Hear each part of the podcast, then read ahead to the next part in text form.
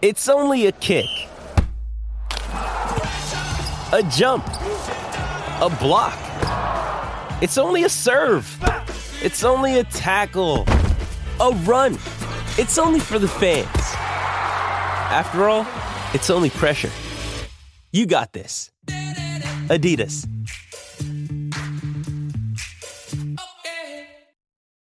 When you need mealtime inspiration, it's worth shopping Kroger, where you'll find over 30,000 mouthwatering choices that excite your inner foodie. And no matter what tasty choice you make, you'll enjoy our everyday low prices, plus extra ways to save, like digital coupons worth over $600 each week. You can also save up to $1 off per gallon at the pump with fuel points. More savings and more inspiring flavors make shopping Kroger worth it every time. Kroger, fresh for everyone. Fuel restrictions apply.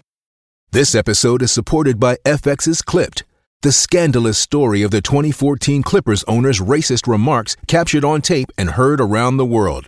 The series charts the tape's impact on a dysfunctional basketball organization striving to win against their reputation as the most cursed team in the league. Starring Lawrence Fishburne, Jackie Weaver, Cleopatra Coleman, and Ed O'Neill. FX's Clipped, streaming June 4th, only on Hulu. This episode is brought to you by Shopify. Whether you're selling a little or a lot, Shopify helps you do your thing, however you cha-ching. From the launch your online shop stage, all the way to the we just hit 1 million orders stage. No matter what stage you're in, Shopify's there to help you grow. Sign up for a $1 per month trial period at shopify.com/special offer, all lowercase. That's shopify.com/special offer.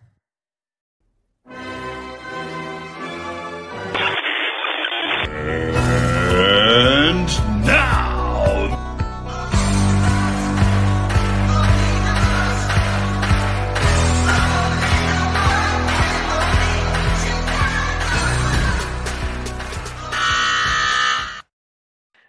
hello and welcome back to SeeRed UK, where quite simply Chicago Bulls sing. This podcast is part of the Fans First Sports Network, so wherever you're listening, rate, review, subscribe, helps us out and ensures you don't miss another episode. And if you're watching on YouTube, make sure you hit the bell, give us a thumbs up, and why not leave some comments down below. I'm Matt, and as usual, joined by Neil. How are we doing, Neil? I'm tired, but apart from that, I'm good. How are you, Matt? Yeah, the same. There's a reason why we're both tired. Obviously, you've been playing basketball. I haven't. But yeah. It's a late recording, and it's because we've got a pre-recorded chat to throw in, like we did with the Casey Johnson one. This time it is with Big Dave from CHGO. But before we get into that, there's a little bit of latest Bulls news we just wanted to quickly touch on, and then we'll send it to the chat. And today, or Friday, as it was when we started recording, Bulls announced that they'd given out some Exhibit 10 contracts to Quentin Jackson and Max, I'm going to struggle with this one, Heidegger, I don't know. Heidegger, that's an Australian way of saying hello, isn't it? I'm sure Troy will let us know. Yeah, he'll clear it up for us. Yeah, the Exhibit 10, they're probably not going to see the floor for Bulls. It's more a case of getting them into the system, giving Windy City a chance to look at them. Both guards. Windy City needs guards, as we've let Jevon Freeman Liberty go, and Carlik's doing whatever Carlik's doing. Don't know much about Max Heidegger, but Quentin Jackson looks like he'll be a fun player from what I've seen. Did play a few games for Wizards last year, including the last game of the season, where I've shared some on Twitter about it. But yeah, I don't know if you've got much to say on them. No. Only found out about it when I came out from basketball training, and don't know anything about either of them. So I need to educate myself before I can have an opinion on it. Yeah, I mean, like I say, to me, they probably just end up at, it's more a chance for Windy City to look at them.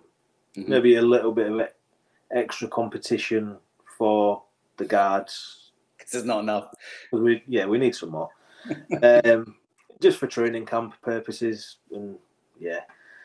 If they do stay with Windy City, obviously, as we've mentioned, we will give as much Windy City news as we can next year as well. And last little bit of news before we send it over. Germany beating Team USA to get to the World Cup final. Was it last week we put out our international one where I said I was rooting for Germany, we've been born in Germany and all that. So I'm still rooting for them to get that gold against Serbia. Just so you know, there is a little bit of World Cup chat with Big Dave coming up. Obviously being an American and Team USA losing, but it's Big Dave, so it's all positive. Of course. On that note, I will send it to the ad read and straight into the chat with Big Dave. Our partners at USA Sports.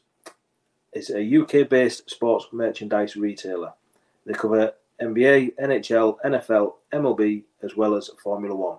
From hats to hoodies, there's something for everyone. From Chicago Bulls to Team Red Bull and everywhere in between.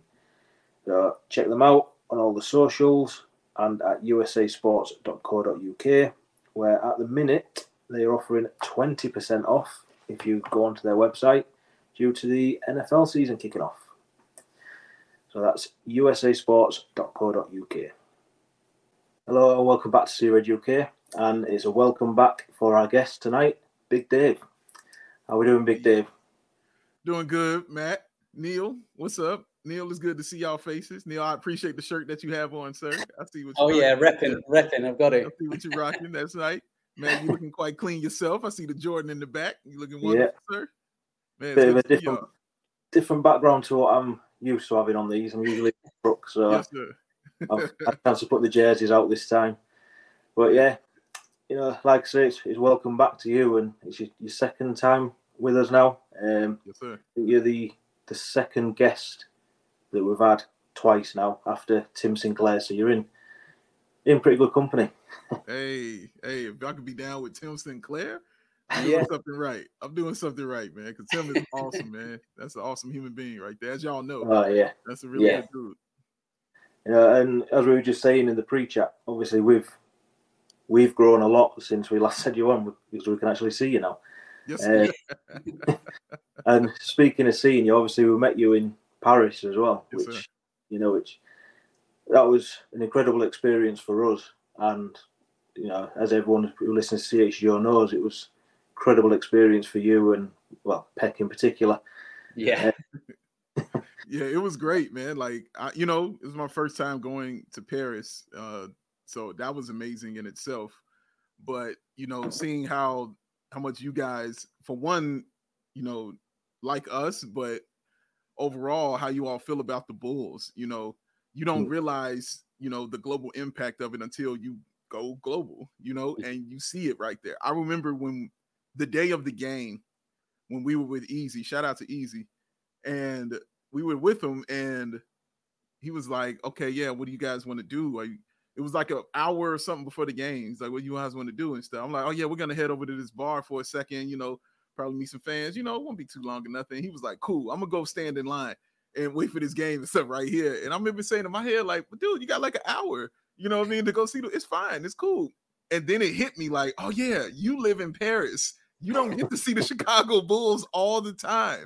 This is a big deal. And yes, you should go stand in line and not tend to my foolishness right about now, because I couldn't understand it until I thought about it. So, yeah, man, to know that the Bulls are that kind of big, and just to meet you guys and watching you guys articulate it, to us, man. And then on top of that, you actually like what we do over here. Like, it was something. Paris was something, man, for real. It was eye-opening for sure. Yeah, it was a great experience. Well, we were supposed to come to that bar the night of the game. Mm-hmm. But our hotel was right next to the arena, so we'd seen the queue, and we actually had to walk away from the hotel to come back past the hotel to get in, and it was. But you made the right decision. No, that's you made the right decision, man. You good? We enjoy a queue, so yes. Nothing better than a good queue. I understand. Trust me, I understand. Y'all made a great decision. But, yeah, we got there, got to the stadium, saw all the introductions, just the pomp and circumstance of everything. And man, it was just really cool, man. It really was. It was just a really cool thing. And I'm glad you guys got to see that, honestly. Like, experience that. Like, I'm sure you all, like, were like, wow, you know, just taking that in, man, for real. Yeah, I mean, obviously Neil's been to the UC before. I haven't, but, I mean, for me, it was just, you know, it was more who was in the arena at the same time. Like, obviously, Magic Johnson, Wemby, all that. And it, you kind of feel like you're in the presence of greatness, do you know what I mean? And it was just a bit of an unreal feeling, really. And, you know, it's not lost on me in particular, but, yeah, so. And obviously, Neil had his little peck moment where I kind of pushed him to go on your show. Yeah, I was a facilitator in that one. I just pushed him to go. Sometimes you need a little push. That's all. Sometimes you need a little push. You know, I've got to do what the boss man says, you know, Dave. Hey. He wasn't wrong. He wasn't wrong. He wasn't at all. He wasn't. It was a good decision, man. And yeah, doing that show at the Animal Gym. That was just really, really cool, man. Like even just the people that came was just like, wow, they came out to just sit and watch us be silly and talk about the Chicago Bulls. Like, this is wild to me. So, and I'm in another country. Like, the wildest thing was getting recognized on the street. Like, that was the wildest thing to me. Like, we were at the Lonzo Ball meet and greet thing, and we're leaving, and I just hear somebody, Big Dave. I'm like, who the hell knows me out here? Like what's going on? And I turn around and he's like, oh man, you know, I love your show. It was Ibrahim. And I love your show, you know, this and that, man. It was like, cool. And I was like, you want to take a picture? And he was like, what? I was like, yeah, you want to take a picture? He was like, I should be asking you that. Like, I was like, you know, it's crazy. And then when he, you know, left, there was another guy that came up, told us he was from Dublin and he watches the show and he loves it. And all that. It was just, it was surreal, bro. Like, it really was. And it still is. Like, it still is surreal to me. And that stuff isn't lost on me when I, you know, do anything, you know, do any kind of show, that there are people who, you know, genuinely like what we do. And anytime, you know, you might think of, oh man, should I change this or flip that? That's the stuff I think about. Like, no, I don't have to change anything. I'm just going to keep being myself and, you know, keep being me and keep moving forward and talking about the love for this team that I have. Yeah. Well, go on. I think people can see that you're genuine, and people appreciate people that are genuine and that have a genuine passion for something that they speak about.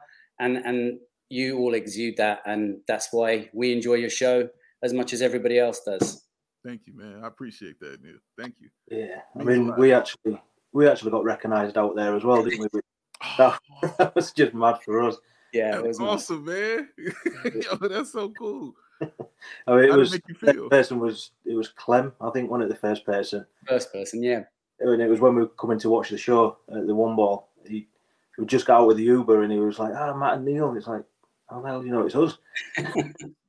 But yeah, yeah, that was just. And then there was that guy as well outside the museum thing. Yeah, to go inside. Which was just some guy just he was showing us on his phone, and it was like, wow. He's like, is this you? Is this you? We're like, yeah, but that's weird. But yeah. Especially at that point, we were just still audio in terms of the podcast. People hadn't actually seen us apart from on the socials, but it's amazing. But yeah. That's some cool stuff. Just on sort of international fans basketball, have you been paying much attention to the World Cup? I know it might be a bit of a sore subject. No, it's not for me. I watched the first game today. Today was my first game that I watched. The one that they lost. That was the very first game that I looked at, because I thought they were going to lose. I didn't have them winning the gold at all. I didn't think they were set up for that. I mean, early on, you saw. Like early on during the earlier games that they were playing, you saw that they were small, and you saw that they lacked rebounding and they lacked that kind of size, and they were getting ate up by those other teams on that. When they played Montenegro and when they played Vooch, eating them alive, you know, on the boards. So I'm like, okay, this is going to come to a head at some point in time, you know, when they play some kind of team. And I'm like, okay, you're playing Germany, you know, You just saw Schroeder, you know, have one of the worst games you've ever seen in your life, and they still won.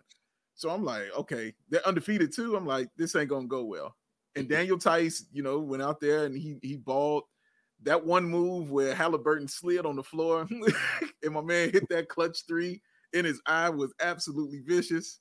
I didn't have them winning and, you know, winning a gold medal or winning the World Cup. So I think that it was good for them to see, to have this, honestly, to take this kind of loss and be like, dude, no, the world is serious. Like it's not a game, bro. Like they've caught up. Like in the NBA, your best players, you can argue your top three players are not from here. You know, like it's just how it goes. Like when you Jokic, Luka, Giannis, you could throw Embiid in there if you want. Like, you know, you can argue that like those guys aren't from here. So yeah, it's a thing that they needed. They needed that kick in the pants. They needed to take this L. I thought they would. The world's gotten so much better. And they're really taking it to heart when they're playing the USA. Like, it means something to them, you know, when they play the USA. And it needs to mean something to the USA when they're playing these teams. So I'm interested to see how it goes in Paris. If they rearrange the teams, you know, put more, you know, talent on the USA roster. That's the kind of thing that's been talked about today on sports media. Like, should they, you know, try to do kind of like a last dance kind of thing where they get a LeBron and a KD, you know, these guys on their last leg? And my first thought was, I don't know, man, like that you can't come out there all crotchety, you know, when you're going up against the world. Like, these dudes are serious now. Like, let's, you know, I'm not saying it's disrespectful to put LeBron James and Kevin Durant out there. I'm just saying these are, you know, 14, 15-year vets, 20-year vets out here. And I just want what's best. You know, I want your best out there. You're going to need Steph Curry, but you're also going to need Jared Allen at the same time because somebody's got to get some rebounds, man. They were getting destroyed in the paint. But, yeah, hopefully they win this bronze medal against Canada, who I was definitely surprised Canada lost. Yeah, and they're not playing for the World Cup. I don't know how y'all felt about it, but I was a little shocked by that. But, yeah we'll see what happens, man. We'll see if they really still want to, you know, win. Redeem team 2.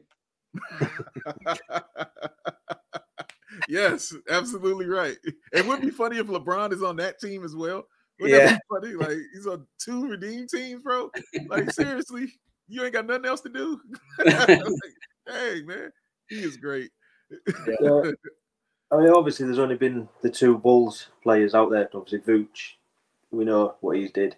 Obviously, the other one, Carlik Jones, and we know you're, you know, very positive about everything. You know, obviously, Bulls Nation went into overdrive with some of his performances. Sure. I mean, they were against Angola, Philippines, and whoever else it was. But what do you make of Carlik Jones? You know, obviously, we know he's end of bench. He's not likely to get many minutes. If he does, whose minutes is he taking? Which, that's what Bulls Nation seem to forget, is for him to get minutes, he's got to take minutes. So, you know, do you see him, obviously, it's looking likely that he's going to start the season with us. Do you see him finishing the season with us? And do you see him actually getting on the floor for a start? Well, it's like I told you before, man, my positivity is steeped in logic. And there's the logic right there for you. Like, sure, you want to see him play. You want to see him out there. But again, whose minutes is he coming to take? And he's in a position where they are stacked at the point guard position. I just did a show with Will when we were talking about what players have to prove it or have the most to prove, what bench players have the most to prove. And mine was Ayo, you know, because it was like, dude, we don't know how he's going to fit in. You know, he was the last one signed. You know, he's got a lot to prove right now. Now, if Ayo's going to have to prove it to get into the lineup, Carlik Jones, you know what I'm saying? Like, where is it going to be for him? Like, they are stacked. And that's not saying Carlik Jones can't play. Obviously, he can. Like you just mentioned, if I remember correctly, before these last few games, he was the 4th best player in World Cup playing in the tournament right now. He was the 4th best.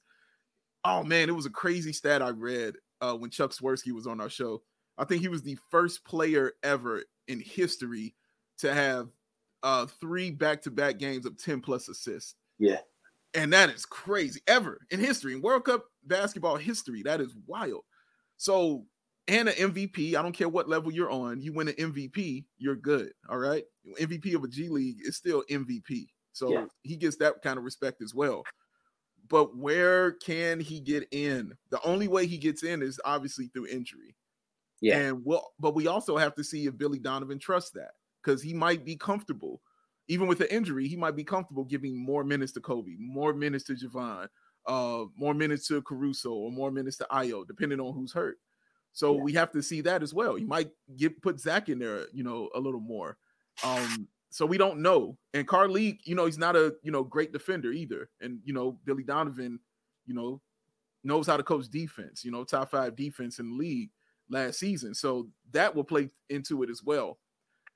I see him maybe starting the season with us, but I think his greatness is going, or I think he's going to tap into his greatness somewhere else, just because of the logjam of what it is here at that point guard position.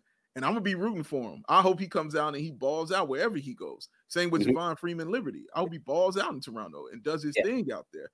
But yeah, it's just hard because of all the people in front of him. But when that preseason comes, we'll see if, you know, stuff is up for grabs, and we'll see if he can, you know, maybe play himself into some minutes, or if he's just like, you know what, I'm going to try and see if I can get on somewhere else. We'll find it out then. Yeah. Yeah, I mean, that's pretty much what we've said, because we've sort of covered the World Cup in a fashion as it's been going on. And that's pretty much what we've said, you know. One, where does he get the minutes? Two, we've got nothing against him. He is a talented player. And I don't know if you remember, but we saw his first bucket for Bulls out in Paris as well. Yeah. You know that he can get buckets. But like I say, poor defensively. And the World Cup, you know, the opposition that he's been playing, I couldn't name anybody on Angola's team, Puerto Rico's team, do you know what I mean? So it's, you've got to sort of take it all in sort of comparison with each other. And but I hope he does have a successful career, or a career, at least in the NBA. Yeah. Unfortunately, I just don't see it being with Bulls. It's, you know, and that's not a knock on Carlik. It's just, like you say, the log jam. Mm-hmm. He's got to get his minutes somewhere, and he's not going to be at Bulls. So, and that is the problem. And you know, moving on from that, then we have a logjam at the one and into the two position. Our concern that we've talked about is by bunching up so many players in the backcourt. Mm-hmm. The question is now: are we too thin at the 4 and 5? And you know, you've got what. Vooch as a starting centre and Drummond backing him up. And then you've got essentially Patrick Williams and Torrey Craig vying for the number 4 position, however that pans out. But if any of the 4 of those take a serious injury, you know, we're spread very thin. I mean, the next player up really is Sonogo. We know Caruso is going to get a few minutes at the 4 if something like that goes down. But, I mean, it just feels like we're one injury away from a real big crisis. And hopefully we don't get those injuries. Hopefully it all goes okay. But what do you think? Do you think it makes more sense to try and, like, I mean, we're just have to take in on 2 10-day contracts, and they're both guards again. I mean, it feels like the eyes are taken away from the 4 and 5 position too much. That's a great point, and that's something that a lot of people aren't talking about either. Right. We speak a lot about that logjam, but we don't speak about, you know, that lack of depth, you know what I'm saying, at that 4. Because you don't worry about the 2 or the 3 too much, because your stars are there. So you don't really concern yourself with that. But that 4 and that 5, especially that 4, is kind of up for grabs, sadly, because everybody wants it to be Patrick right out, Patrick Williams' position. But the fact that there can actually be a debate is what is like, I don't even want it to be a debate. You know what I mean? Like, I shouldn't even be debating with you with it. Him or Torrey Craig, like, shouldn't he be a debate, bro? Like, it should be you. It's yours. Have it. Take it. It belongs to you. But yeah, you're one inch away from something, you know, bad happening. And the Bulls were relatively healthy last year. Patrick playing all 82, Vooch playing all 82, which is not a normal thing for a big guy in his 30s to do. But he definitely did it, and that's awesome. Caruso is not a guy who is known to play a lot of games, but he did okay, you know, as far as his health was concerned last season. When Caruso's out there, if he gives me 60, 65, that's like 82 to me. Mm-hmm. You can get that from Caruso. So hopefully we'll see what that is this season with that. But it's going to raise some interesting questions, and it's also going to be interesting to watch how Billy Donovan deals with all this, because he loves guard lineups, and everybody kind of knows this. Like, it's what he loves. You go back to Oklahoma City and see it. Like, it's what he likes. He likes guard lineups, and it can work for him. He's shown it. It works for him. He showed it last year that it could work for you and actually be good for you defensively. He showed that. Nobody thought to put Caruso at the four and it be successful. The year before, nobody thought to put Javonte Green at the four and it be successful. So he's putting guards at these positions and having success. Mm-hmm. So that's what – now you're going to have multiple guards. So I'm more interested to see what the bench is going to be, you know, when it comes to that. Because, again, how I look at stuff, I'm like, man, that could be a real, like, Piranha-type defense. And you guys know I say, like, death by a thousand cuts kind of defense that they have.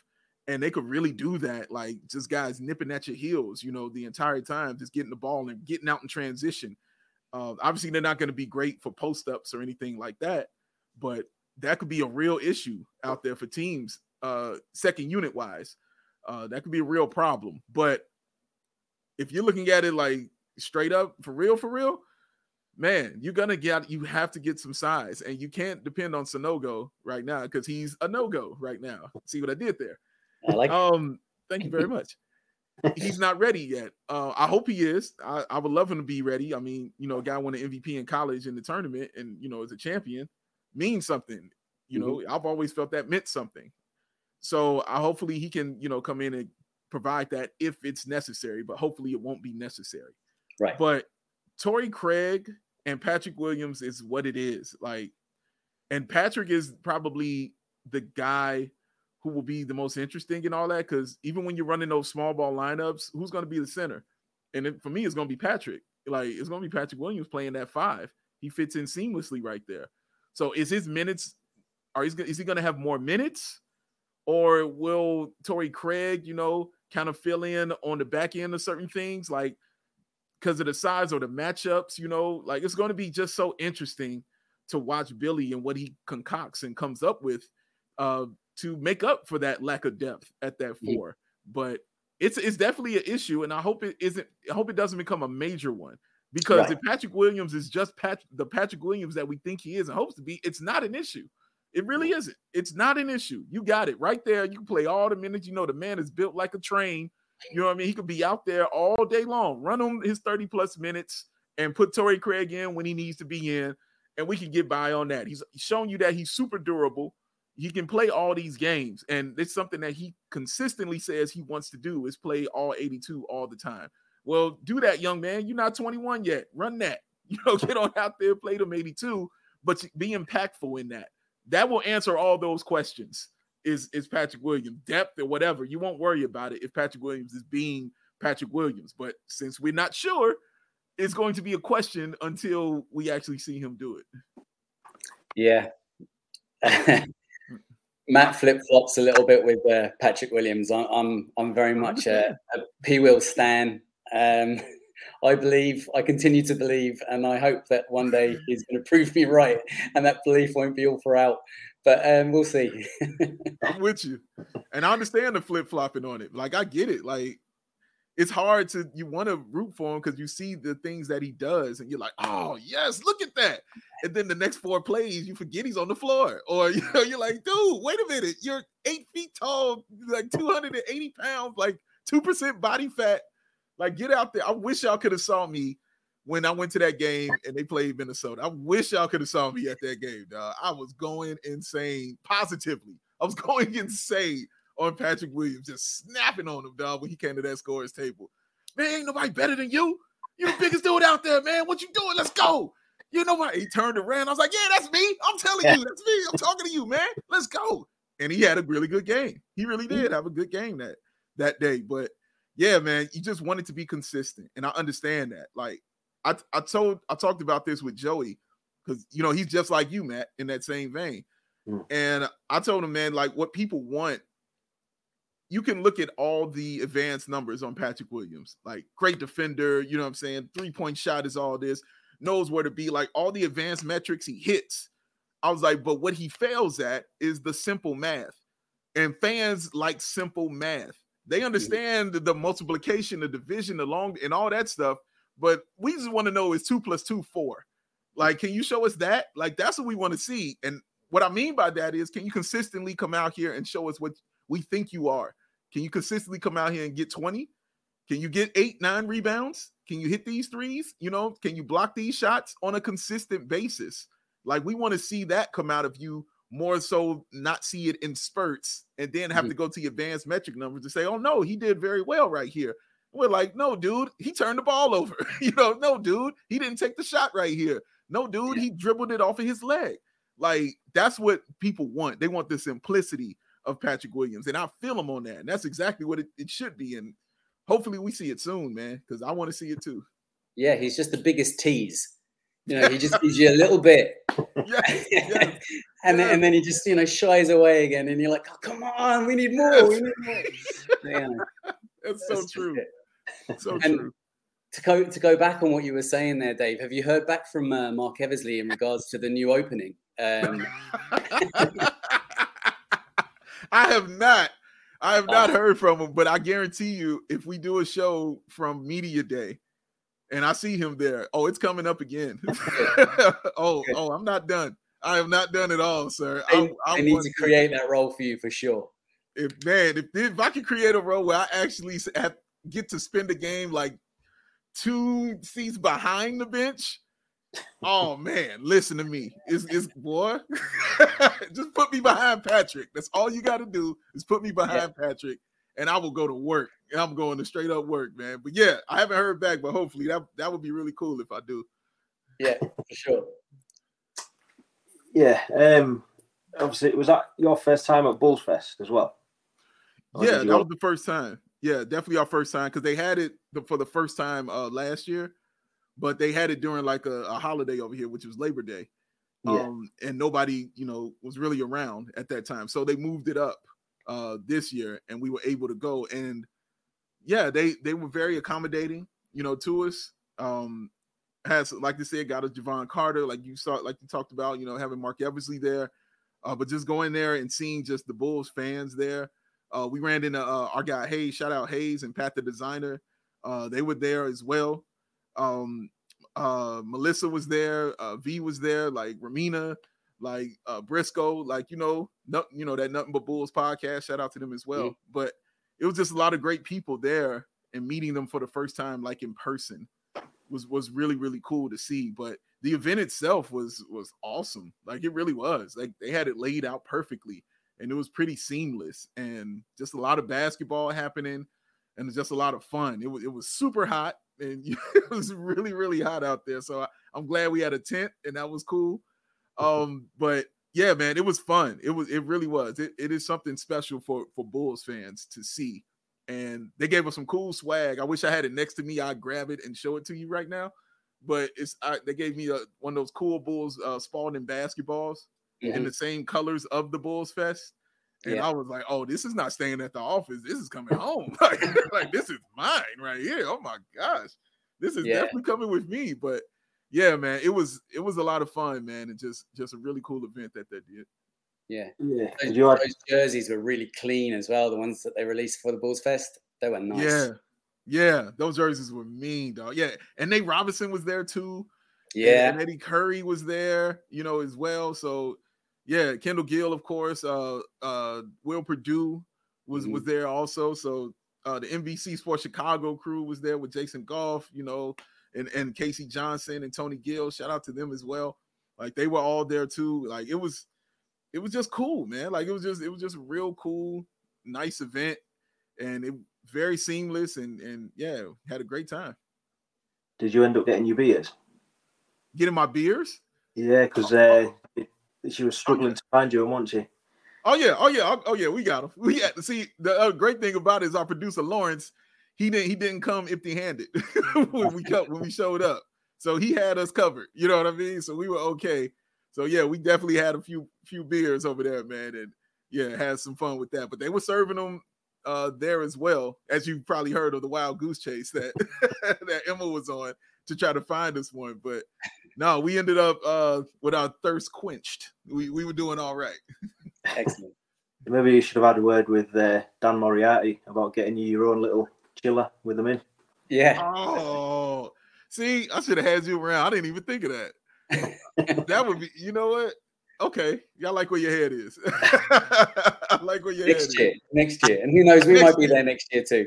That's right. Goals, man. It's goals, yes. Exactly. So just recently, actually, two of your favorite worlds collided. Okay. In the world of wrestling and the world of basketball. Mm-hmm. When Dennis Rodman made his return to the UC, that must have been like almost mind-blowing for you to see the two things, or two of the things you love. I know you love your music as well, coming together for kind of what's probably going to be Dennis's last time in a wrestling ring, I would have thought. I would think so. But it was great to see. And, you know, I don't think there's a Bulls fan alive that doesn't love Dennis Rodman. He's a character. We discussed him recently, and we love the guy. We love what he brought to Chicago, and we love what he continues to bring to the world, because he's just such an entertainer. It got us to talking that, you know, retiring his jersey, maybe the time for that has passed. And also, you know, the Bulls are quite tight on who they put up in the rafters, as we know. But we think they need to do something for Dennis. And what we kind of ended up going down a rabbit hole and coming out with was they should put up a statue of Dennis with color-changing hair. Some sort of like screen or something built into the statue so that his hair changes color. That is the coolest, because that will become an attraction. Like people will show up just to see that. Right. Wow. Exactly. And they're all about that right there, is making your team an attraction. That's cool. I mean, everyone's also like to make money, right? Yes. So, I mean, that's going to bring people in, right? Yes, they enjoy their money. No doubt about it. Yeah. Oh man, that is a great idea. I really see that. Like, that is really, really a cool idea, dog. Like, seriously. Yeah. Ever changing all the time, different colors. Yep. You can do it for like different themes of different days that they're doing, like the St. Patrick's Day and stuff like that. You can flip it for that. There you go. I like it. I like this a lot. That is really smart, man. I'm gonna bring this up. There you go. You can bring that to CHGO now in the next episode and bring it up and see how it goes well. But make sure you credit us for your idea. That's what's going to happen. You will definitely get all of the credit. You all will get all of the credit for this. Absolutely, man. That is a brilliant idea. That makes sense. That makes a lot of – because you're right. They don't like retiring these jersey numbers, and I don't know why. But they don't like doing it because there's still some previous Bulls from other eras who I think should have had their jersey retired. Like Norm Van Leer is the first one that comes to mind. Yeah. I'm like, why is his jersey not retired? Like, it doesn't make any sense. And, you know, of course, I think Derrick Rose is the obvious next one that they're going to do. But then after him, you're like, well, Joakim Noah should definitely have his number retired for what he meant to this team. But, yeah, they're very tight with it. And I never understood it, but that's what they are. Understand. They didn't.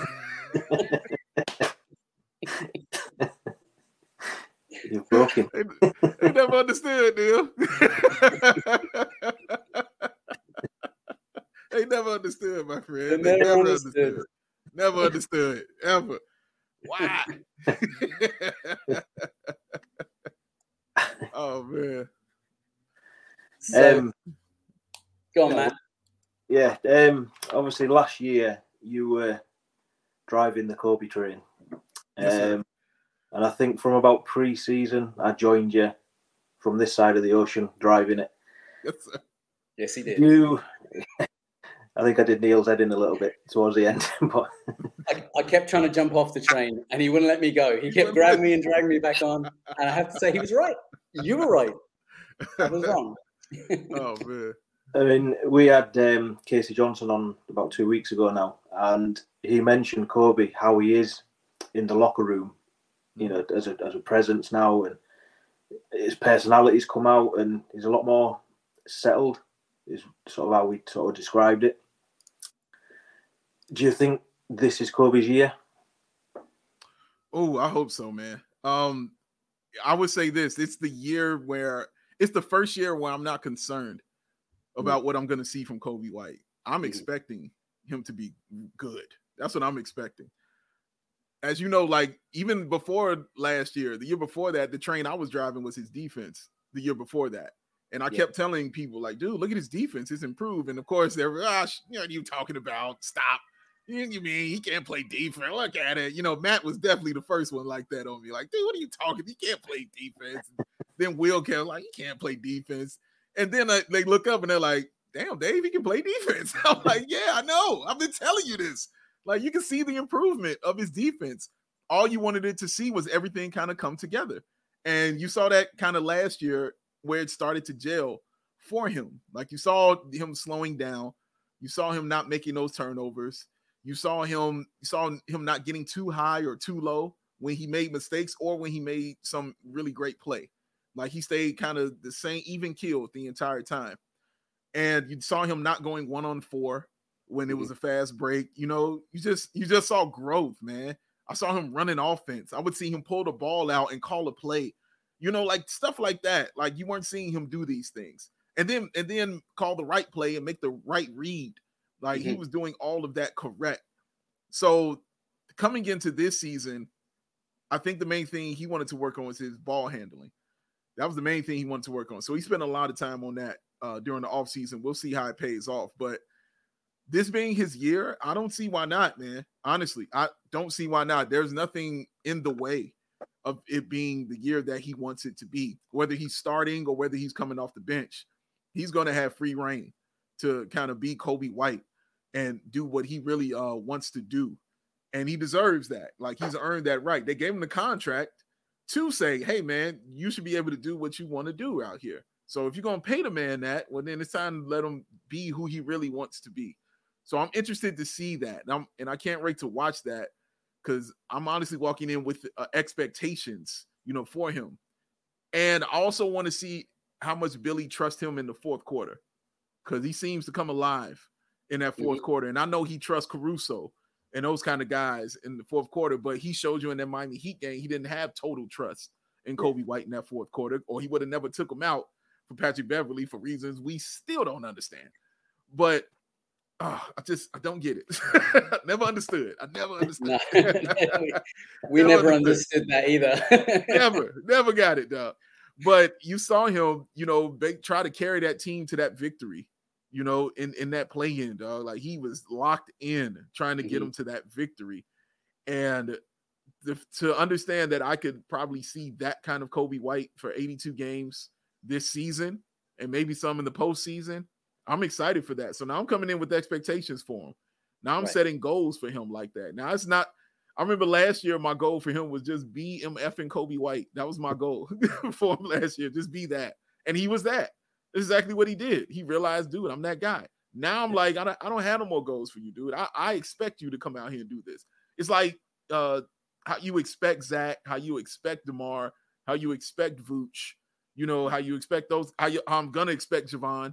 You know, and expect them just to, you know, do what they do and be the players that they are.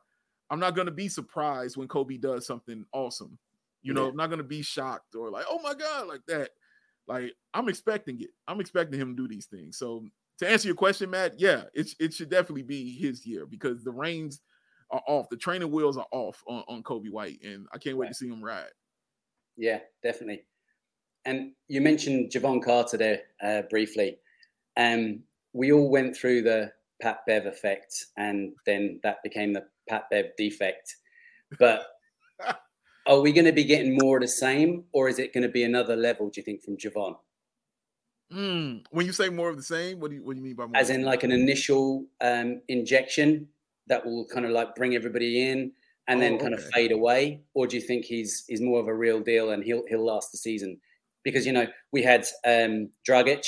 He kind of came in and we had the whole Drummond thing and the two of them were working well together, and then it kind of faded away. And then the same thing with the Pat Bev effect. It lasted for a few games and then it faded away. So do you think we're going to have something similar with Jevon Carter, or do you think he's more of a stalwart? I think you're not going to have that with Jevon Carter. I think it's going to be steady because that's the kind of player that he is. One mainly is because of his age. You know, that's one. Patrick Beverly is a seasoned vet. Like, he's coming in. That's what you expect him to do, is give you a little bit of a push, you know, in a couple games. And then you're supposed to carry it the rest of the way, and he'll fill in little stuff here and there. He'll get a steal here and there. He'll talk some crap to somebody, you know what I'm saying, here and there. He'll hit a three every once in a while here and there. But he's not somebody you thinking is going to continue to do that, you know, game after game. And that's not saying that he's bad. That's just saying that he's older. You know what I mean? Yeah. That's just all that is. He likes to tell people they're too small every now and then, right? Yes, correct. One of the most awesome moments. You know what I'm saying? That was an awesome moment right there. That was fun. And I liked it because it meant something, because the Lakers didn't like it. And I'm like, good. That means they're paying attention to us. Good. That means they're looking at us. I liked it. So, yeah, it's just that. And then Dragic, you know, was the older guy. You know, it's just what it was. He was an older player, man. And at a certain point in time, you're going to get a little tired during the season, or it's going to break down a little differently during the season for you. I don't expect that from Jevon Carter. He, as he said, has that treadmill mentality. That's kind of his thing. It's a treadmill mentality. He's always working. He's always going. I remember him because he's from here. I remember him not in high school, but I remember him in college and watching him at West Virginia, and playing for Bob Huggins in West Virginia. And, I mean, he was intense. Like, it was just the same guy that you're seeing now. It was intense, man. He's in your face defensively, and he's shooting the ball very well. And then he gets to the league, and it is really that same kind of thing. In your face defensively, but now the three-point shot has really improved. I mean, what was the stat where if he's open on a three, he was 48% from three, and he was 46% from the corner. Like, that's ridiculous stuff, you know? Like, that's shouldn't be looked over right there. And he's going to get those opportunities when you get on the floor with a Zach LaVine, and when you're on the floor with a DeMar DeRozan, and when you're on the floor with a Nikola Vucevic, who enjoys finding open basketball players. That's his thing. He likes finding guys who are open. So he's going to have many opportunities to hit that shot and to inject that energy. And I don't think it's going to fall off at all. When we did that interview with him, man, and him just talking about what it's going to mean for him to put on that Bulls jersey, and how he couldn't even fathom words. He couldn't even come up with words for it, about what it was going to mean to him. He just smiled, like, dude, like he was too excited. So factor that stuff in, because that matters. When somebody wants to be here that much, that means they're going to give everything they got, right? You know what I'm saying, for this team, because this is their dream. This is what they want to do, man.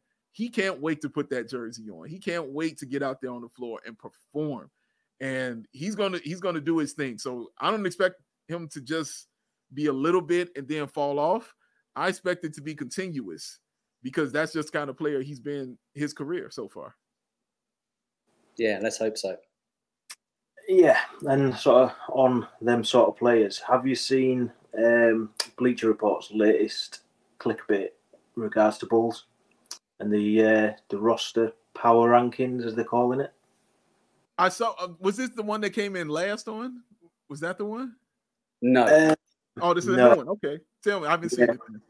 Basically, they've done. I think they've done every team throughout the NBA, okay, and they've rated or ranked the players on the roster, obviously from 1 to 14 in our case, and the parameters for it were established ability, potential production, and importance to the team.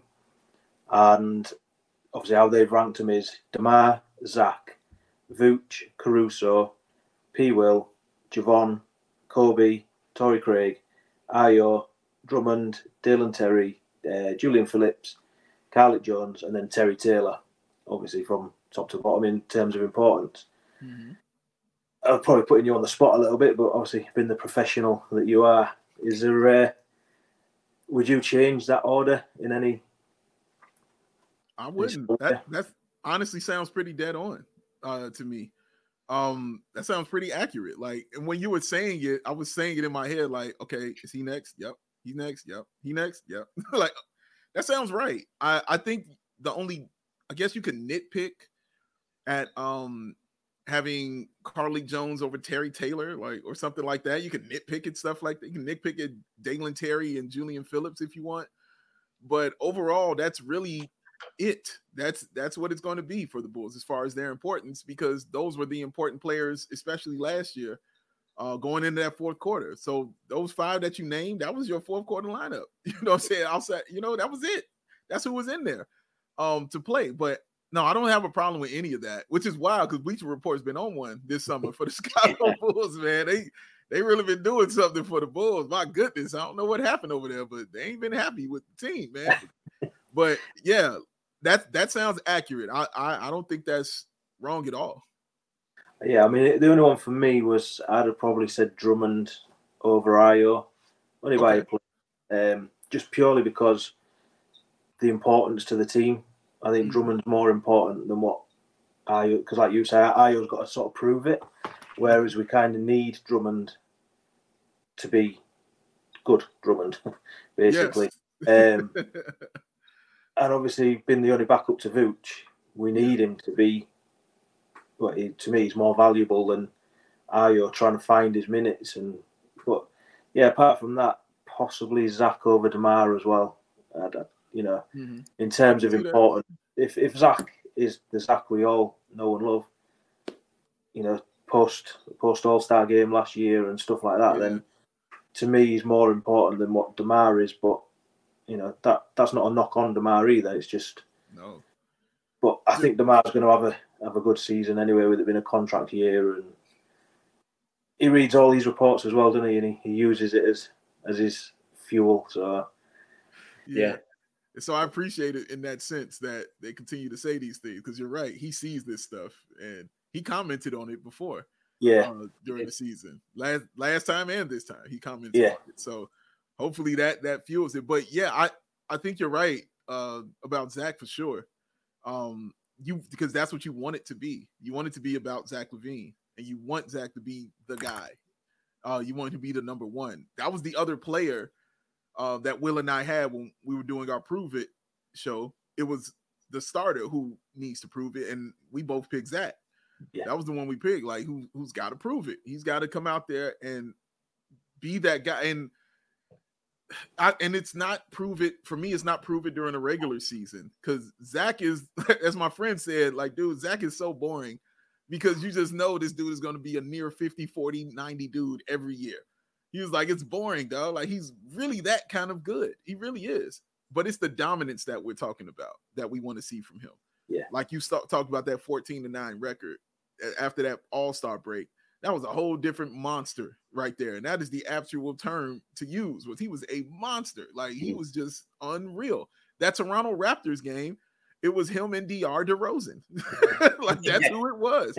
Like, those two carried the Chicago Bulls. Zach LaVine was going insane in that game, man. Like, just running down, pulling up three-pointers in the fourth quarter. Like, he was on one in that game, and I enjoyed watching that. But you want to see that from game one. You want Zach to be that dude, like, undoubted that dude. And it, like you said, it's not a knock on DeMar. It has nothing to do with that, because you want DeMar to still be DeMar, but you expect DeMar to still be DeMar. You know he is. And you just want him to add to that, or if he's going to be the 1B or even be 1A on some nights, we cool with that. You just want it to be Zach as that dude, as the guy, because that's what they gave him the dough for, and that's that's who we always uplift him as, is he's the one on the team. He's the younger one as well, so he's still in that prime of his career. So you want it to be Zach LaVine, and I think he can do it. Like, I think he really does want this. Especially from what I saw in that 14, and my goodness, man, like I hadn't seen him like that. Like, honestly, I hadn't seen him like that before, where it just all kind of clicked for him. Mm-hmm. And when it all clicks for a guy like Zach LaVine, it's very, very scary. It really is, man, because he's a rare kind of basketball player with elite athleticism and is an elite shooter. That's a rare thing in the NBA, man. Like, Steele, for me, has a top 5 quickest first steps in the league. Like, once he get that first step on you, he's gone. Yeah. There's nothing you can really do about it except foul him. Hopefully he gets some more foul calls now too, because you guys know it. Like, he got fouled all the time over these past few years. Like, we just started seeing those calls happen for him after the All-Star break. So I want Zach to be like 3rd team All-NBA, man. Like, I want that Zach LaVine, or even 2nd team All-NBA. Like, I want that level of LaVine. And I think it's time that we see it. And I think he wants us to see it too. Yeah. Well, he came into the season injured, of course. Yeah. And I think that played a big part in it. Sure. Between the knee and was it the thumb, I think, wasn't it? Yep. He was carrying injuries for the first half of the season. And then once he felt healthy, and he also felt snubbed by the All-Star break, he turned it on. And as you say, he was electrifying. Electrifying is a great word, man. That's exactly what it was. Like, yeah. You know, when you say electrifying, I think of wrestling. I think of The Rock. So that's there you go. Two worlds collide again. Again, man. Oh, man. And actually, coming off from that, you know, obviously we're all being quite positive and we are quite optimistic. I'm a little bit more optimistic than Matt most of the time.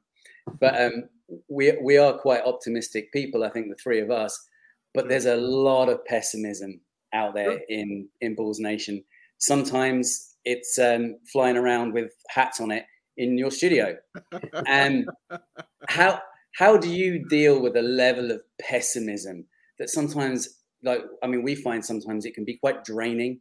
And every time somebody puts out something optimistic or something positive about a player, you know, the trolls sneak out on Twitter and or X or whatever you want to call it, and they start wanting to knock players down and put everything down.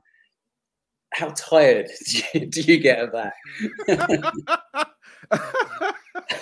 Oh, man, that's a great question. I don't really get tired of it. And I think maybe because I don't let it inside of me. I think that's, you know, the best way I could kind of say it right there. Like, it doesn't really affect me. Like, unless they're talking basketball and, you know, unless they're throwing some like basketball backup stats on this, then I'm like, okay, well, you're just, you know, you're just talking from emotion, man. And I'm over here trying to talk logic with you. Like, you know, no, tell me logically. And anytime, that's the best way I've done with pros. Cause listen, man, like I have a lot of that in me. All right. And you can't out fool a fool. All right. Like, it's just not going to happen, dog. You can't out fool a fool and you can't out con a con man. Like, it's just not going to happen, dog. So, or as my friends like say, you can't out slick a can of oil.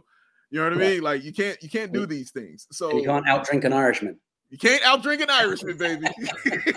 I'll put in the effort though, but I ain't going to do it. But that's the thing. Like, so when somebody throws something like that at me, if I tell them, you know, something about Zach is good and they tell me he's trash, my first question is, okay, tell me why. I'm like, back up your point. You know what I'm saying? Prove it to me. Let's have this conversation. You know, let's talk about it. And that's one of the things Matt always tells me, like, that, you know, differs me from him. He was like, dude, I just block them people. Like, I don't even deal with them. I block them. And I've never blocked anybody ever. Like, I'll talk to whoever. You want to talk? Yeah, let's talk about it, because I'm going to make your point. I'm going to hear your point, and then I'm going to throw you mine, and then you're going to throw me yours. I'll throw you mine again, and if we come to an understanding, cool. If we don't, cool. But we usually walk out. I usually walk out with them saying, man, dude, like, I appreciate you actually having this conversation with me, like, you know, and actually saying that, you know, and stuff. Here's a follow, or I'm going to watch your show, or, you know, we can chop it up again another time. Like, because I'm like, dude, this is... It's social media. Like, that's all I'm going to talk about on here is sports and music and wrestling. Like, that's all I want to talk about on there. So talking about the Bulls and being positive about the team that I love when it's deserved, like during the ball-headed minutes years, there was totally different things I was putting up out there because wasn't nothing to be happy about during those times. But yeah, I can talk about Zach LaVine being good and back it up. I can talk about DeMar being good and back it up. I can talk about Vooch being good and back those things up. So I love those debates, man. I love debating. I really do. I really enjoy having those debates and arguments with people. But when they get, and I love it when they, you know, try to get snarky and all that, because, you know, I'm just as big as ass as you, bro. I just do it with a smile. You know what I'm saying? It's just, that's the only difference, you know, like, but I'm going to, you know, kill you with some kindness out here. Like, I'm going to really destroy you with some kindness. And, you know, I'm not going to be mean to you, you know, I'm not going to do any of those things to you, but, you know, I just like having, you know, constructive debate with people, because they'll tell you quickly where they are mentally when you start asking them those kind of questions. You know, if they could back it up and show you proof and stats and all this stuff, okay, bet, you know what I mean? Okay, I see where you're coming from. I hear your point. You know, I get that. But if they come at you like, man, he sucks. Why does he suck? Because he wears number 8. Okay, bro, that's not a real point. Like, you gotta tell me a real point. You know what I'm saying? That we can have this actual discussion right here. But yeah, man, I can understand why it would get draining and why it would bother people and stuff like that. But it just doesn't do that for me, bro. Like, it doesn't dim my light inside of me, because this, you know, joy is something that's just in me, bro. Like, you can't really take that from me. Like, it's just what I got. And I enjoy my team, and I love my team, and I love the Chicago Bulls, and I'm going to always talk about them and always be there for them, and to talk, you know, positively about them when it's deserved. I can't stress that enough. When it's deserved, I will be there to speak glowingly about them. When it's deserved to kick them in the behind, then you get me yelling about 150 points in Minnesota. You know what I'm saying? Like, my favorite episode, by the way. The feedback I got on that was crazy. I didn't realize how many people felt that. Like, because I was heated that day, bro. Man, I was heated. But yeah, so it's genuine, man. It's just who I am, bro. Like, so I guess that's why it's simple for me, because it really is just me. Like, some people get annoyed by it, and that's okay, because my guy Jamal, you know, from Bull Central, he's like that too, you know, but he enjoys going back and forth, you know, in those things. And Hayes too, you know, enjoys the back and forth on those things as well, man. And it's funny. It's really hilarious and cool to watch. But that's who they are, you know, like, that's just who they are. I'm different. Like, I'll go back and forth with you, but it will be about basketball. You know, it ain't gonna be personal or nothing like that, taking no shots at you. And I'm gonna tell you, don't take no shots at me. Like, don't let the smooth takes fool you. But I just know this is, you know, online discussions.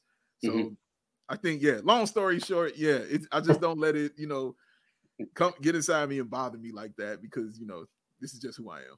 The light burns too bright, right? It really does, bro. It's annoying. I'm annoyingly positive, and I know who I am, bro. It's who I am. Annoyingly. Oh no, these are things I've heard. I'm just telling you what I've heard. But I don't mind it. I don't mind it at all. I mean, like, for real, that annoys you? Well, let me come give you some more. let me give you some more of this. Well, to finish on a positive note, then we asked you the same questions last year, so we got the receipts from that as well. Okay. A bit of predictions, but Neil's going to throw one in that we didn't ask you last year, which is more of a CHGO prediction. Okay, all right. And then we'll ask you the SeeRed UK ones. Okay, so The first one then that we're going to throw in there is who do you think will be Goon of the Year? Goon of the Year. Who will be Goon of the Year? It's a great question. Yeah, because you did mention that you were going to keep a tally on it this season. Imagine that would be Joey. Goon of the Year. You're right. I did say that. Goon of the Year, I'm going to say Jevon Carter. He's going to end up with the most belts. He's going to have the most titles. And I got a brand new title too, by the way, for Goon of the Night. I'm bringing the brand new title. It's nothing spiffy or clean. It's just new. It's just a brand new one. New year, new titles. That's how we doing. But I'm gonna say Jevon Carter wins the most. Right. I think that's a fairly solid guess. Yeah. And you threw out Joey there for a second there, Matt. We had Joey actually on the show just before he went away for summer camp. Yes, sir. Yes, sir. It was great fun, actually. Joey's such a great guy. You know, he really is, man. You're blessed to have him behind the controls. He's great. You told no lies. That is the truth. So yeah, on to the SeeRed UK ones. Obviously, we asked you the same ones last year. Okay. And the receipts that we've got from them. We did ask you where you thought Bulls would finish and the record, and you was optimistic as usual. You had them to finish 6th with a record of 48-34. Okay. He did not. Don't worry, mine were even further away. Don't worry. We asked you some player ones, which we actually put out as a Twitter poll at the end of the season, so that's where we got the results from. Sure. But Bulls MVP, you went for DeMar. Most improved, you went for Ayo, I'm the unsung hero. You went for Vooch, but you wanted to go for Kobe. From what I can remember, the way the results come in, it was Zach got the MVP and Kobe got the other two. Okay. So I won't ask you the team ones because we're kind of cutting them ones out at the minute. It'll just be the player ones. So for this year, who do you think will be Bulls MVP? Bulls MVP this year, I'm going with Zach LaVine. Because I feel like it has to be Zach LaVine. Like, I just really want it and need it to be him. I would like this just to be his year where, you know, I don't think about the fact that he's going to the All-Star game because I just know he's going to the All-Star game. Yeah. I don't think about, you know, him, you know, scoring 40 because I just know that's what Zach is going to do. On a nightly basis, he's going to be a threat, you know, to do those kind of things. So, yeah, I'm going to say Zach LaVine. Give me Zach LaVine for Bulls MVP this season. And the most improved? Most improved. I am going – I want to say Patrick Williams so bad, but I'm not. I think you said the exact same thing last year, actually. Yeah, that sounds right. It sounds right. Because I don't think it's this year. For me, I think it's next year for Patrick. I really do. I hope I'm wrong. I would love to be wrong. I would love for it to be this year, but I think it's next year. So I'm going to go with Kobe. I'm going to go with Kobe for most improved. And, yeah, I'm going to go with Kobe. I'm going to go with Kobe to be most improved. Like, I just want him to be that dog when he's on the floor, playing that defense, running that offense, and hitting some just cold-blooded shots when the Bulls need him. I'm going to go with Kobe. Hopefully he improves for the box score watchers as well. Because they didn't see his improvement last year, did they? So they did not. They did not. They never understood. And the last one, the unsung hero, obviously the one that just sort of goes under the radar but does everything you want him to do, basically. You know what? I'm going to give it to Drummond. I'm going to say Drummond's going to be the unsung hero. He's going to be relied upon, as you mentioned, a lot because, you know, of Vooch and the depth on the team. And I want to see him in a year or two. It's been a minute since he's actually been in a team where he's just had two solid years. You know what I mean? Like, he's usually been he turned into a journeyman, which is why people thought, like myself, thought he was in his 30s because he has just played for so many different teams. But he wants to be here. He speaks very highly of Chicago and what it is. And he knows this could probably be his last time to get a big contract in the league. So if he plays up to that and he plays well, he can go next year and get him some real straight up money.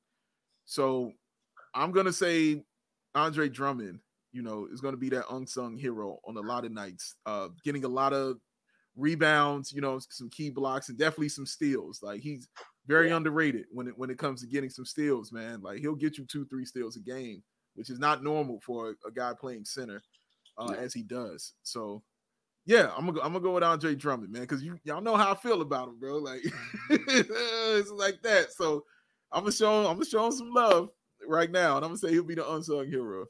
Yeah, he got my vote last year, actually. He was my prediction for last year for what you've just said, helping Vooch out and stuff like that, and. Like you say, the steals, usually followed by the Euro step, and then God knows what happens after that. He's so big and so smooth. It's so wild, though. Like, he's entertaining, and that's why I personally love him. I think, you know, he's just entertaining, whether he's good or bad. It's entertaining. So I agree with you on that one. He's definitely that. I just want to see what we didn't see last year, which is a steal and a break by Drummond. And then the turnaround and giving it the fingers, you know, on the way. Oh, that was classic. I remember they threw the peace sign up. Oh, yeah. Yeah, man. I want to see him. Because remember, he was playing well all up until that injury. Like, until that shoulder injury, he was really consistent, you know, in how he was playing. And hitting his free throws at a pretty high clip. Mm-hmm. And it was all a surprise and a shock. And then he hurt his shoulder and everything kind of just flipped and changed on him, man. So, if he's staying healthy, though, he should be able to provide the Bulls with some much-needed help. Yeah, definitely. And last year, you know, he kind of went through moments where you know, he might not get a game or many minutes for a course of 2, 3, 4 games. It kind of became a bit of a running joke for us here at SeeRed UK that we were saying that maybe he'd run over Billy Donovan's dog or something, though he wasn't getting the minutes. Something was going on. He'd upset Billy somehow. Seriously, man. Like, it didn't make any sense. Like, why? Why can't he play, dog? Like, I'm not going with Derrick Jones Jr. again. Like, and then it would be against, like, real centers. Like, he's putting Derrick Jones Jr. out. I didn't understand that either. I didn't get it. I hope I don't see it this year at all. I hope whatever they were working out, they worked out, and we can come in here with a clean slate and actually see him play. Yeah, definitely. Yeah, and just two more very quick questions to finish off. Sure. We've been... The last few episodes, we've been doing Bulls trivia at the end, and we've asked them on one episode and then answered them on the next episode. Okay. So we're hoping you can give the answers from the last one. Okay. My question was, how or why did Dennis Rodman get the nickname The Worm? And if you want, who gave him it? Oh, well... Did it happen? I want to say it happened in Detroit, but I could be wrong. It's not basketball. Like... No. Well, then not. It didn't happen in Detroit. It happened before that, like his family? Yep. Dang, I know this story because I heard it. It was from his childhood. Was he the worm because he wouldn't stop moving around or something like that? Very close. Because of the way he played the pinball machines, the way he wiggled, and it was his mum. Yes, his mother. Yes, yeah. That's right. Yes, I remember that now. Okay, don't give me no credit on that. I didn't. I don't get no credit. You get half a point. I don't get credit for that. Okay, I'll take the half. But I don't deserve full credit for that at all. The next one I think you'll get was how many division titles do the Chicago Bulls have? Oh, man. Division titles. Okay. Let me think on this.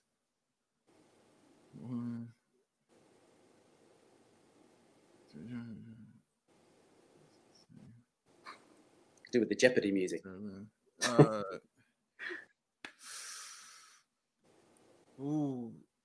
I want to say 10 division titles. What were you going to say? I was going to say 9. Should have gone with 9. Oh, go with your first mind, right? Yeah, follow your heart, follow your life, kids. Go with your first mind, kids. Because I mean, I knew you knew 6 off break. Well, yeah, 6 is a given. 6 is a given, and you remember the Derrick Rose one? They won 2. Oh, because one his MVP year and then the strike year. All right. I think the other one was from 1975. From the 70s.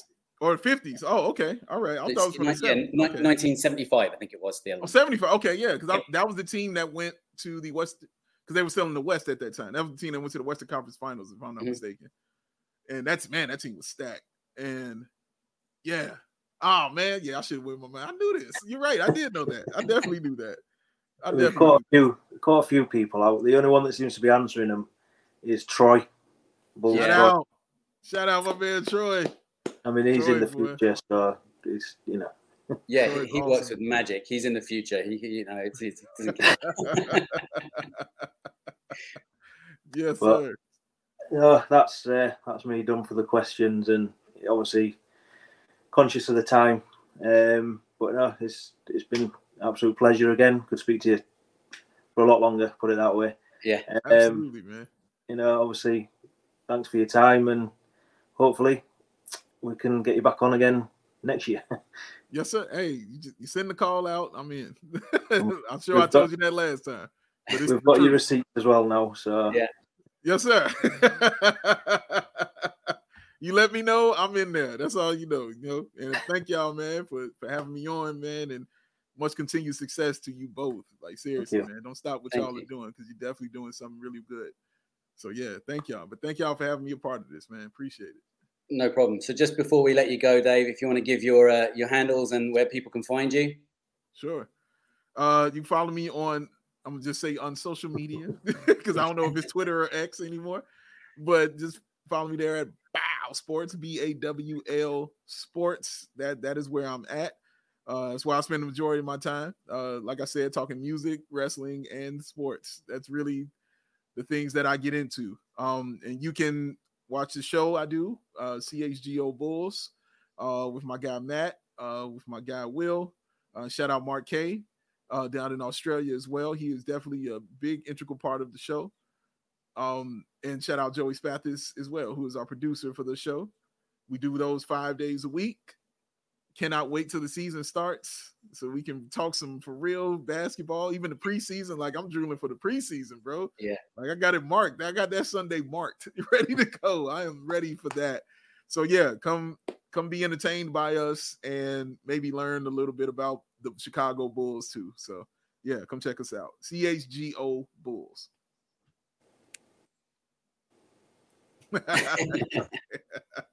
Yeah. Thanks so much, Dave. It's been great talking to you again, and we'll let you go for now and hopefully talk soon. Hey, one more thing, man. I put on a special shirt for y'all. Y'all can't see it, but shout out to my girl, Kelly, who gave me this shirt right here, because on the back of it, it says 21 Thomas, baby, on the back of this. Does it really? Dude. Y'all can't see it, but that's what it says. That's exactly what it says, man. Because I remember the last time you were on, I was doing player profiles, and we did a special one for you with Maddie Legend. And we told you about the Mr. 99%. Yes. Oh, you think I don't be saying that all the time now? Oh, no, we heard you. I was going to be saying it. I told you then. I'll be dropping it on them, man. Oh, yeah. People are so annoyed by it. I love it so much. Okay, listen, take care. Thank you so much. Talk soon. All right, brothers. Peace. And don't forget, we are trying to raise awareness for Andy's Man Club. Andy's Man Club is a UK-based charity giving men a place to talk, and we're just basically trying to raise awareness. And remember, it's okay to talk. So yeah, good chat with Big Dave. You know, as we said previous, we could chat to him all night. You know, he's just really fun bloke. I mean, you broke him a couple of times as well, which is. It's always good. Maybe the chat went on a little bit longer than we first imagined, but it's Big Dave. It's so good though. He's such a vibe, isn't he? He's just such a nice guy to chat to. He's got great energy, and I mean, yeah, like you say, we could have sat down and talked to him for 2 hours very easily, or if not longer, if it wasn't 1 o'clock in the morning for us now. That's it. But that's what we do at SeeRed UK. Why not? Why not? Obviously, you probably heard in the chat, we answered the questions from our trivia last time. I know Troy answered them on Twitter. Clem answered one of them on Twitter. But yeah, the answers from them are there in the chat. And we've got a couple more questions to just see out this episode, ready for next week. Mm-hmm. And I will go first with mine. And it is, which Bulls point guard holds the franchise record for most assists in a single game with 24? Is it either Captain Kirk, D. Rose, Norm Van Leer, or Guy Rogers? Okay. And mine is, who did the Bulls draft with their first pick in the 87-88 draft? Yep, they have it. We'll give you them answers next week at some point. And as I say, hope you enjoyed the chat with Big Dave as much as we did. I think it's time for bed now, to be honest. Try not to wake the missus up as I climb into the bed next door as well. It's only like, well, to be fair, we're normally getting up at this time to watch Bulls. That's true. Bed at this time. But yeah, thanks for listening. And as usual, I've been Matt. You can find me at MattSeeRed UK. You can find us on all the socials at SeeRed UK. And you can find me on Twitter at NeilSeeRed UK. On behalf of us both and the Fans First Sports Network, thanks once again to everyone for tuning in, whether you're watching or listening. Please subscribe, rate and review, and give us a thumbs up on YouTube. From Matt, myself, and of course from Big Dave, remember it's a Chicago Bulls thing wherever you are in the world. Until next time, SeeRed, people.